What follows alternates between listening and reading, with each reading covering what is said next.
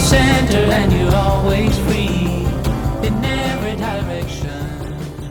I want to actually go to one of the songs that you shared from another artist that was important to you, the song In Every Direction by Junip.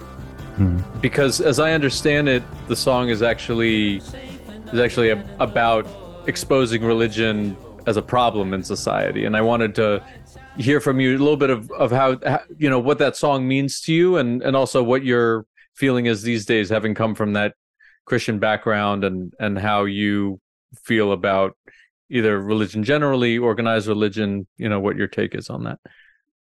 Yeah, so I um I had never even really thought about this song as a song dealing with religion specifically until Mm, getting this prompt. I I had thought of it as spiritual, certainly.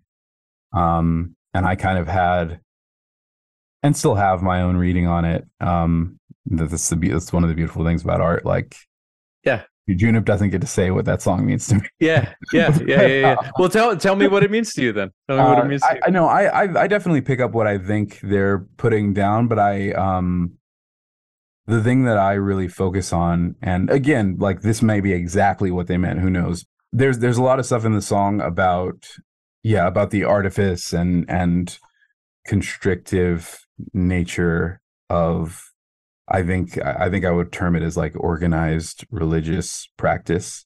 Mm. But the, the given that it's kind of the the refrain, the thing the thing that I um the thing that I always took away from it is that he's speaking to this person who has kind of placed themselves at the center of their universe. And Right.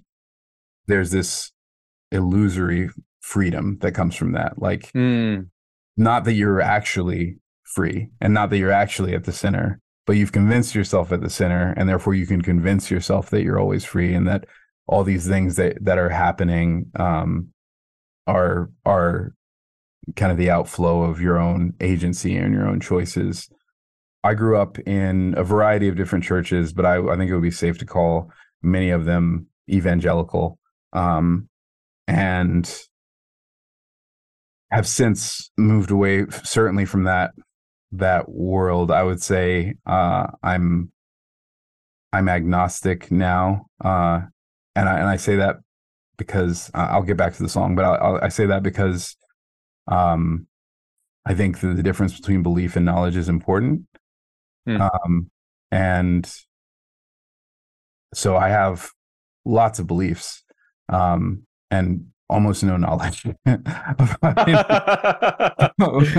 so uh and i but i think it's important to emphasize that as a matter of Hmm. philosophy politics practice um and i think that a lot of what i see in the practice of evangelical christianity in the united states is people worshiping a thing that they've projected out of themselves onto a concept that they call God.